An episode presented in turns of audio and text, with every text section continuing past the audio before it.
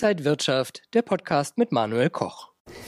Qualitätsprobleme bei deutschen Autobauern häufen sich. Laut einer Studie sieht es in den USA für BMW, VW, Audi und Porsche nicht gut aus.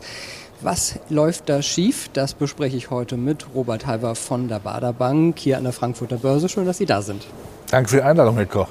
Herr Halver, die US-Studie zeigt, äh, wie zuverlässig und wie reparaturbedürftig Autobauer ja, ihre Arbeit durchführen. Es wurden 32 Marken unter die Lupe genommen. Von 32 äh, Autoherstellern landet BMW auf Platz 15, Porsche auf Platz 20, Volkswagen auf 24, Mercedes auf 27 und Audi auf 30. Muss man sich doch fragen, was da falsch läuft. Ja, in der Tat, das ist ein Schlag ins Kontor. Ich würde nicht vom Totalschaden sprechen, um es in Autosprache zu sagen, Unfallsprache zu sagen, aber die Schrammen sind unübersehbar, weil natürlich auch deutsche Industriekultur, Autokultur, Kultur ja als so toll in Amerika auch bekannt ist. Ja, nach wie vor haben wir da einen tollen Namen. Das darf aber nicht sein, dass das jetzt einreißt. Man kann mal einen Ausreißer haben. Vor einigen Jahren waren wir noch deutlich besser, aber es darf jetzt bitte nicht äh, zu einer zu einer Regel werden. Wenn man sieht, dass dagegen die Asiaten, die Koreaner ja ganz weit vorne liegen, auch äh, Toyota, auch mit Lexus, das ist nicht gut. Und wir haben es ja auch mit einem Massenmarkt zu tun. Und im Massenmarkt schaut man eben auch, was kriege ich für meinen Preis, für mein Geld, was kriege ich da für eine Leistung. Und dann soll die Leistung fehlerfrei sein. Da muss man dringend nacharbeiten.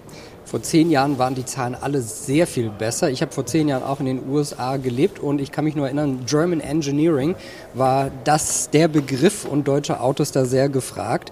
Ähm, liegt es vielleicht auch daran, dass heutzutage die Autos viel mehr auf Software setzen und dass deutsche Hersteller da schon ein bisschen hinterherhinken? Wir haben schon natürlich unsere Gedankenwelt, dieses alte Industriekonzept, das ja auch nicht schlecht ist, Autoindustrie. Aber wir müssen natürlich koppeln jetzt auch mit der neuen virtuellen Realität. Ein Auto ist ja heute eine mobile Kommunikationseinrichtung. Da muss alles funktionieren. Nicht nur die Heizung, auch da gibt es ja Probleme.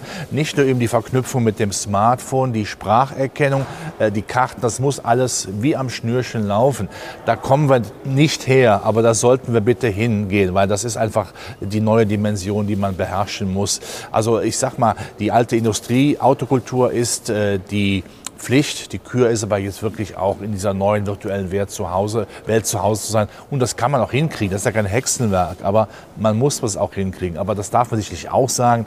Ich behaupte auch mal, dass gewisse Studien schon, ja, ich sag mal, den Atem der US-Regierung im Nacken spüren nach dem Motto, Buy America, vor allen Dingen amerikanisch zu kaufen und die Konkurrenz und die deutsche Automobilindustrie ist ja Konkurrenz ein bisschen auch zur Seite zu legen. Ich möchte die Studie nicht anzweifeln. Sie hat, sie hat sicherlich ein, äh, eine, eine, einen Nerv getroffen, aber naja, sie kommt auch zur rechten Zeit, könnte ich mir denken, wenn man an die Trumpschen Subventionspolitik denkt.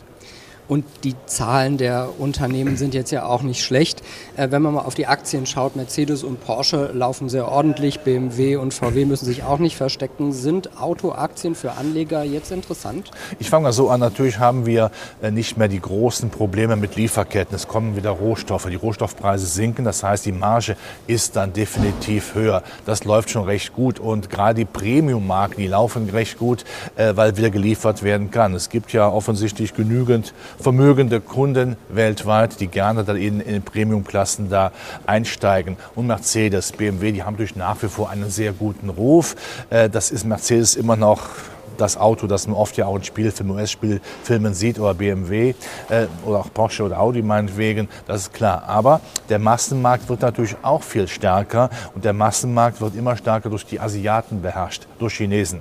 Build Your Dream, ja, ist so dieser Name ja dieser Autofirma, die auch alles kann, offensichtlich, die auch Batterien für Elektrofahrzeuge, ähm, auch bei China ist natürlich auch in China ein großes Thema und da ist der Massenmarkthersteller VW etwas schwieriger weil ich auch von zehn Autos zwei oder fast, äh, oder nee, halt, falsch, von zehn Autos äh, fast vier in China verkauft. Das ist dann schon äh, ein Klumpenrisiko, da muss man eben dann vorne mit dabei sein.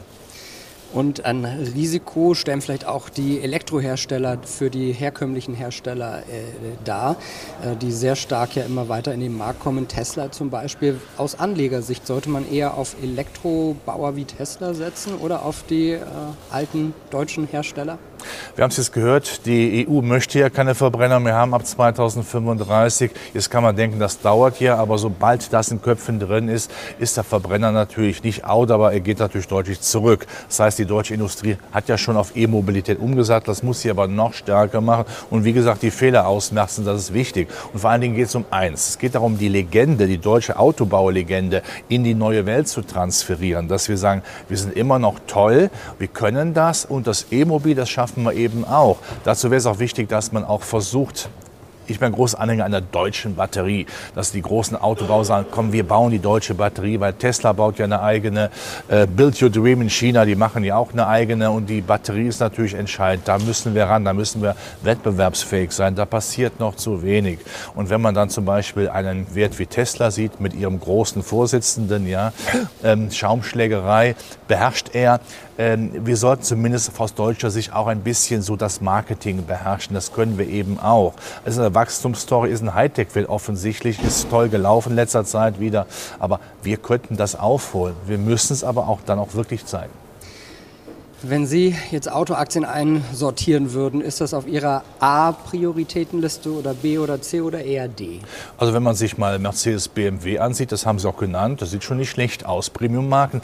BMW gefällt mir auch, weil sie im Vergleich zu Tesla deutlich günstiger sind, ein Zehntel der Bewertung haben und auch sich immer noch äh, im Kopf bewahren, dass man äh, Hightech offen sein muss, also Wasserstoff oder E-Fuels, dass man da auch weiter drüber nachdenkt. Das gefällt mir äh, recht gut und wenn eben Tesla diese diese Wachstumsstory nicht mehr liefern kann, weil zum Beispiel Subventionen wegfallen, dann wird es auch für eine Tesla schwierig. Und noch einmal, es geht darum, die deutsche Autolegende in die Zukunft zu projizieren. Das ist das A und O. Und da kann es nur heißen, Chaka. Chaka, so machen wir das. Dankeschön an Robert Halber von der Bader Bank, dass Sie heute hier waren. Dankeschön an Sie, liebe Zuschauer, fürs Interesse. Bleiben Sie gesund und munter. Alles Gute. Bis zum nächsten Mal. Und wenn euch diese Sendung gefallen hat, dann abonniert gerne den Podcast von Inside Wirtschaft und gebt uns ein Like.